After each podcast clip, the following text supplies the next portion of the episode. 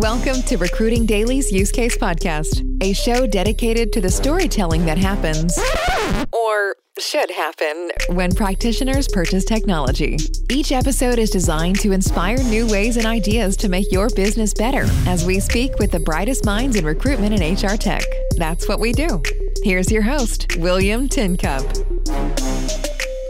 Ladies and gentlemen, this is William Tincup, and today we're actually going to be talking on the use case podcast a little bit differently about the, the use case of uh, technology and the use case of technology purchasing because we're going to be talking about uh, how consultants actually navigate this this process, which is really fascinating to me because I uh, myself to have done and do a lot of vendor selection.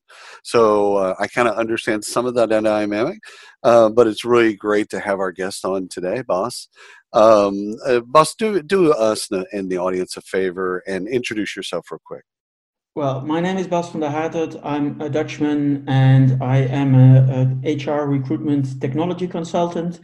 Basically, I help companies and organizations recruit better that could be getting in more people or selecting better people from uh, the people that are already applying at your firm. And most recently, I've been focusing mainly on that, that last part, uh, selecting better. Usually, that also means selecting without bias, giving everybody a fair chance. And uh, there's an awesome amount of really great technology out there. But because it's so new, um, usually it's a pretty hard sell so um, I thought it might be interesting to talk about that today. 100%. 100% and it's a different vista you know as a consultant you sit in between so you've got the practitioners you know as as people that you serve and then you've got te- technology vendors and people that you serve and and you like both parties clearly um, but sometimes there's a budget and uh, and there's a lot of tools and there's all kinds of uh, resources that you're available and then sometimes uh, not so. And as you and I both know, because we've walked into these scenarios, there's politics uh, and there's contracts, there's money involved, and uh, a complexity that if you've never been a consultant, you, you don't you don't really understand it because uh, to to be in that position to both be trusted by by both parties and in some ways to do the right thing and to make the right thing happen. Um, you also walk in and see on the practitioner side, you get you, you get to see all the warts you know what's yeah. been done well processes that work collaboration or team environments that are awesome and uh, occasionally. You get to see the other side of that where there's not a great technology stack. Uh, there's mm-hmm. not great chemistry amongst the team or there's a really horrible broken uh, processes etc so let's uh, i know you for, had for some reason i usually get get a lot of uh, um, customers from the last because then and, no but it's um, that's also has to do with my reputation. I mean right. i'm known as a really difficult consultant because i don't just go with senior management I go with what's right for the company. So if senior management is like, okay, we can't get go any worse. We we probably screwed this up so much by by. Let's get somebody in who's gonna tell us what it is. You know where we did wrong because apparently we did. So and. I must admit, I've been also um, doing a lot of work at governments, and I don't know if you've done ever worked for for governments. Uh, I have not. No, I've worked well, in government, but I've never done technology purchases or implementations for government, which then, and then, I'm not sure. I'm not sure I have that personality, Bas. Honestly, I didn't either, and um, I've I've actually learned that um, every government or semi-government organization has a, a, a department which I at some point start calling the Department of Problem Creation and um, as soon as I start calling them that, they actually take me out of that part of the process because they know I'm going to get into a fight, which is completely fine with me. But the, and and on some levels, I understand it. I mean, uh, the governments have an extra responsibility when it comes to privacy, for example. Right. Um, right. There's no way that a ministry or a university can not be 100% GDPR proof in, in the Netherlands. And I fully get that. Yet you've got the GDPR and you go on top of the GDPR. You've got the European rules of uh, purchasing, and they tend to make it even more strict. So, well, and, and you said privacy, but it's it's, it's security, it's privacy. You've got uh, with the EU, with uh, the Netherlands. Uh, you've got all kinds of great. y'all have great. I actually consider your your privacy laws and your data laws, GDPR being one of them. I actually think that that's the way that we should all go. So um, I, I, think yeah, I think we should in, all in be. The a, theory about it, I agree. Okay. But the the actual way it's implemented. Um, in the, the basic theories, I fully agree with yeah. you. Is fantastic how we did that.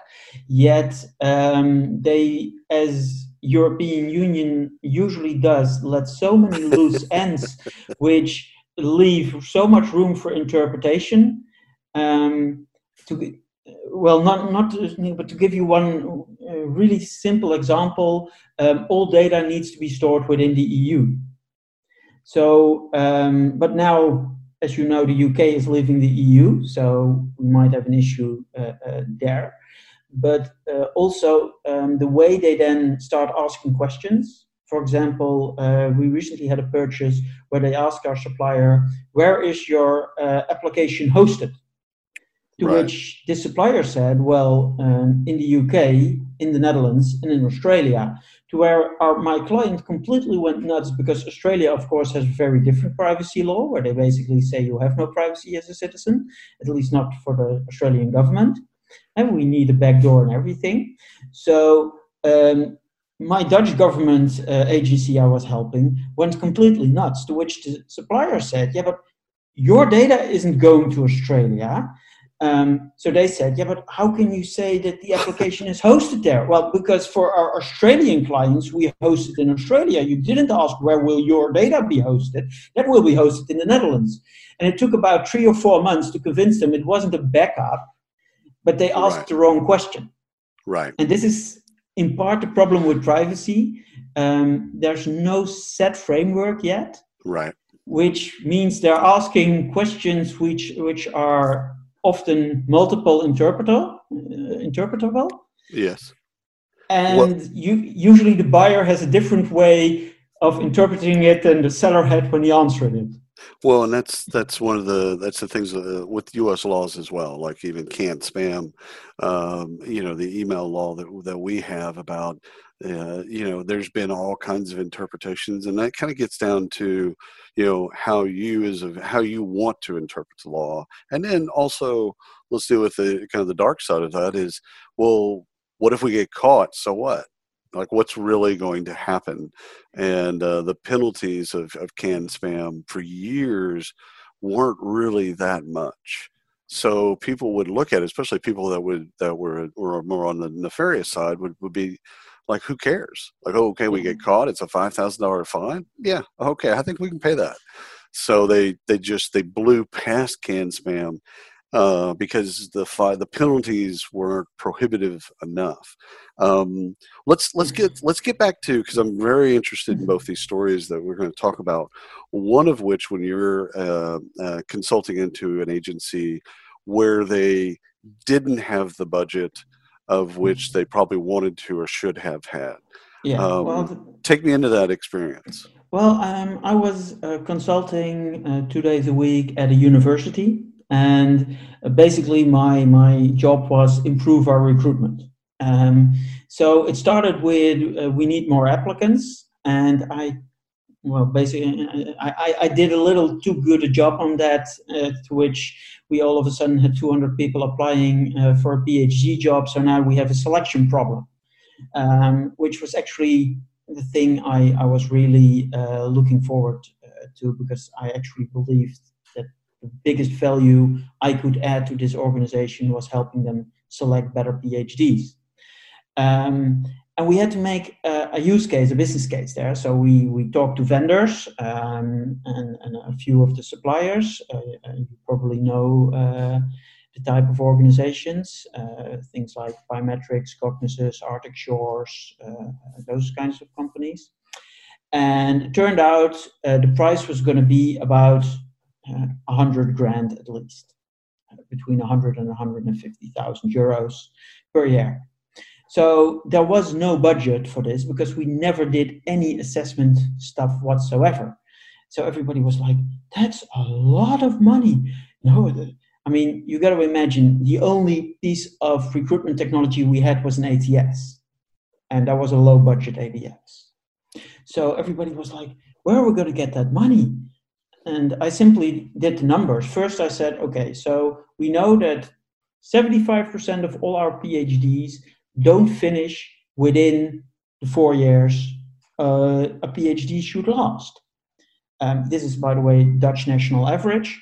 Um, so everybody says, yeah, but that's okay because we can't do it any other way. And I'm like, well, if 25% do, it's obviously possible to finish within four years. So let's see if we can find more of those 25%. But I went to um, the, the, the, the, the salary department and I simply asked them, how much money are we spending every year? Officially, we weren't allowed to pay any PhD past the four years, but right. unofficially, we did. There were, there's always um, the exception, which, which, which makes the rule, right? So I simply asked them, how much money are we paying to those 75 or a few of those 75% that don't make it? Turned out it was about a million bucks a year. So I said, okay, so if we actually are able to lower that by only 10%, we've got our money back. And right. then I found out, which was actually because nobody believed we could lower it by 10%, because that was my first use case, right? And everybody said no, because this is national average and it's impossible to, you know, go from the national average. And I'm like, well, it's an average because there are ups and downs, but that's, uh, I got into an academic discussion. And then um, I found out that actually the, um, the Dutch PhD system grants every university 80,000 euros for every PhD we give their PhD. We have an output financing. Right? Right. Um, and um, that's the reason, by the way, we don't, there are not that many dropouts because basically it's better to give somebody who isn't really fit their PhD because at least you'll get the funding back. Um, but um, we do have dropouts. Uh, a few, uh, we had uh, a few hundred, I think, a year or about a hundred.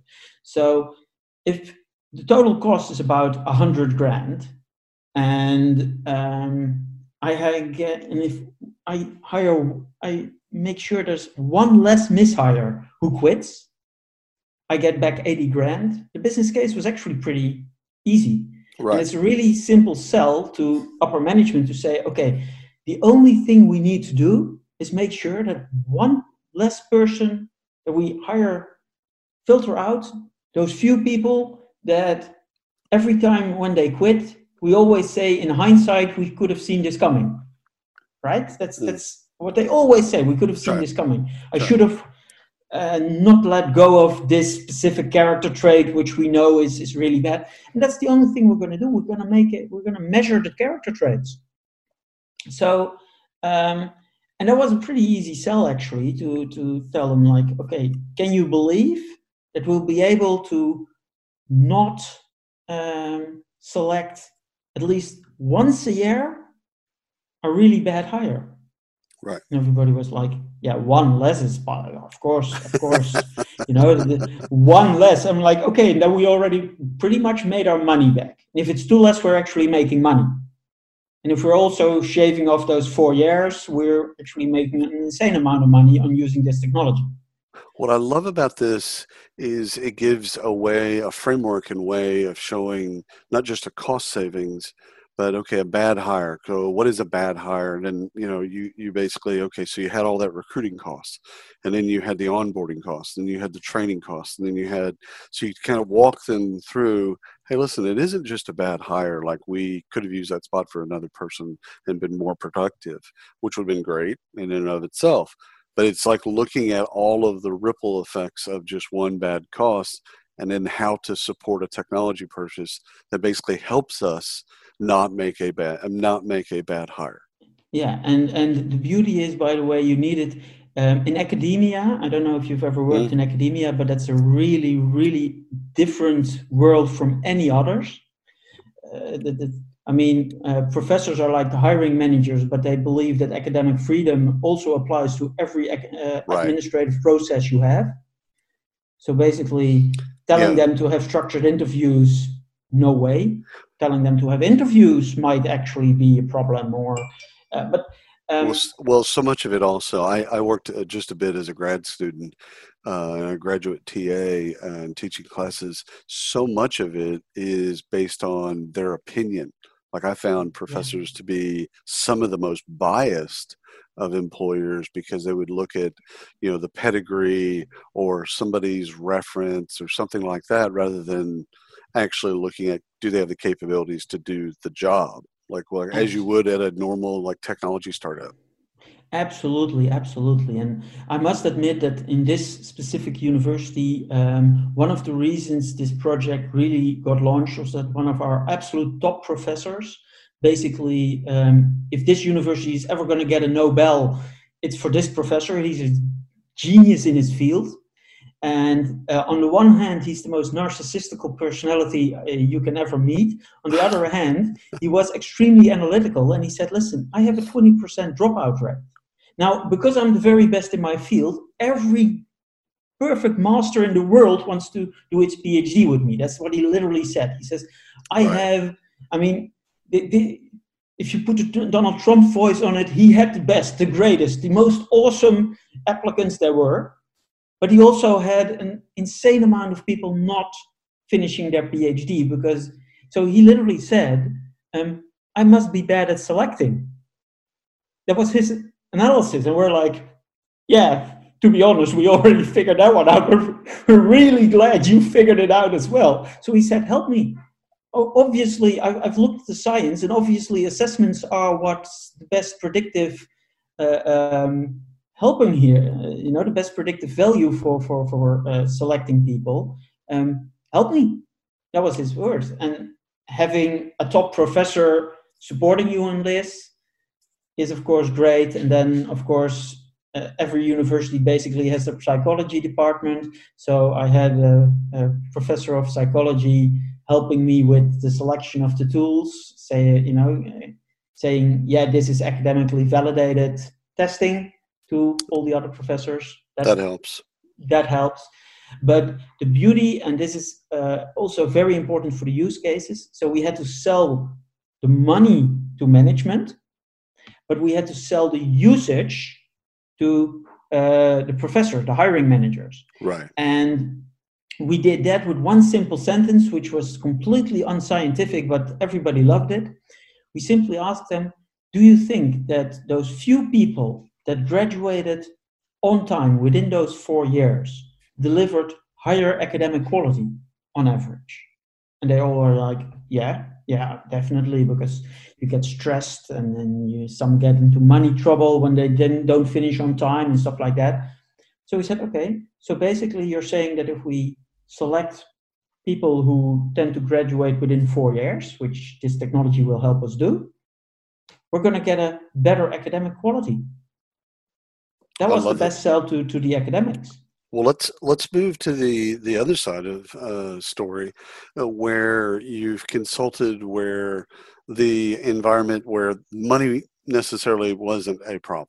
So well, th- this was at a ministry, right? Um, actually, the Dutch Ministry of Foreign Affairs. I'm still a consultant there, and I'm allowed to talk about this because uh, the Dutch um, Senate has recently been briefed on what we're doing, which was a very interesting surprise to all of us that there was all of a sudden a letter to the Dutch Parliament explaining that we're innovating in recruitment, and all of a sudden our case study was mentioned, which which is really interesting that you, that you're like, okay, apparently we're somebody some politician needed to tell people that he was doing a better job than he. But um, so um, what we did there is they had they already had assessments, and there was no problem.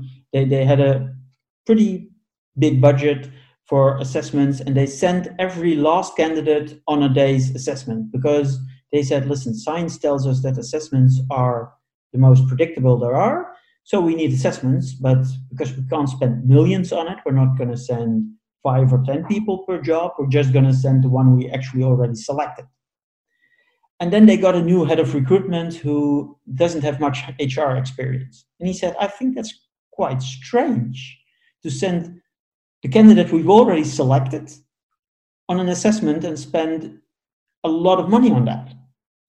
And I'm like, yeah, I think that's pretty strange as well. And then he heard me on an uh, talking on a, a, an event, and he said, "So you're telling me that using modern technology, we can take the assessment to the very first stage of the application?" Said, "Yeah." And so we're getting the highest predictive value, not at the end when we already deselected all the talents, but at the very beginning. Yeah. And of course, a digital assessment isn't um, the, the full quality of talking a day with a psychologist and stuff like that. We're not we're not comparing um, the full uh, uh, assessment to a game-based assessment, which we're now implementing. But uh, the case was very simple. We already had the money. The budget wasn't an issue because the budget was now spent at the end of the process. And the very simple question which was asked was um, if we take the most predictive part of the selection process from the end to the front, even if it's 20 or 30% less quality because there's no psychologist in there, there's no uh, um, play, you know, uh, uh, in there. Um, but we apply it to each and every candidate. Will we getting better candidates? And that was actually a pretty easy sell that, that everybody said, yeah, of course, if we can give every candidate an assessment, the quality will go up. I said, well, we can, and we already have the budget. So there it was more a question of believing that um, a little less quality product, but for basically uh, 500 to 1,000 times more people would give us uh, more quality. And um, the, the other really good sell uh, at the government, at, at least at the Dutch government, um, they tend to hire people with government experience. Right. Those actually know political sensitivity and they understand the, the, the, the culture. And everybody says, literally, we want people without government experience. We want the outside knowledge to come in. We have a problem getting the outside knowledge in. That's in every statement, in every report, in every consulting. They say you need to hire more people from business. You need to hire more people with no government experience to, to, to refreshen the, the, the pool. And in the end, they're all scared. In the end, and uh, I've actually seen it happen so many times that they, um, because um, the the um, what's the name? Sorry, um, the, the, the trade unions. They still have a big uh, say in what the government can and can't do for government hiring. And the trade union says every government job needs to first be offered to other government uh, employees. Right. So, so um, what they actually do is then uh, a hiring manager says, I want a non government employee for my team. So he simply rejects every candidate in the first two weeks because the first two weeks it's only open for government employees. He rejects them all, all of them, period, because he, he wants outside. Then it goes to the outside and they start paying money to promote it. And all the candidates get in and he ends up hiring somebody with government experience because he's just not sure that somebody from a corporate has political sensitivity to work the ministry. And that's what happens so often. So in this case, I said, listen, one of the things we can actually test is organizational sensitivity. That's actually, you know, uh, that's a character trait. We can test it in game based assessments. So we take away the scare that somebody does or doesn't have it. So we open up the market that, that we, we help the hiring managers loosen their, their fear of not hiring outsider outsiders while everybody is in agreement that having a few more outsiders would make it better and so, everybody agreed so first of all, I love, and in times flown, uh, I love both scenarios because the way that you've worked with them within their systems and within their constructs to help them navigate, um, you know, technology purchases, but also making them better at hiring. Uh, parting advice uh, that I'd like to get from you, Bas, is um, for consultants. You know, when you walk into a scenario um, what is your advice that you would give them to help them both help the practitioners and also help them with the vendors? What would be your advice to consultants? Well, first of all, always look at the money. Uh, eventually, how how annoying this might be, money talks in an organization. And if you can either deliver more quality for the same amount or deliver the same quality for less amount of money, it's going to be a very easy sell. Um, they already said it at the Watergate scandal follow the money. Well, that's it. That is perfect. Uh, this is this has been great, and it's flown by. Bas, I appreciate it. I know it's a little bit later on in the day for you, um, uh, and I appreciate you coming on the show. And also, I pleased that I appreciate the vista in which you operate, and uh, and will educate the audience. Because again, what we're trying to get to is how do these things happen, and consultants make up a really important part of that uh, uh, that process, and can make up a really important part of the of the of the use case and how we purchase technology. So, thank you, thank you again for your time, and I appreciate you, brother. Thank you for having me. Absolutely. And everyone, until next time, thank you again for listening to the Use Case Podcast. You've been listening to Recruiting Daily's Use Case Podcast. Be sure to subscribe on your favorite platform and hit us up at recruitingdaily.com.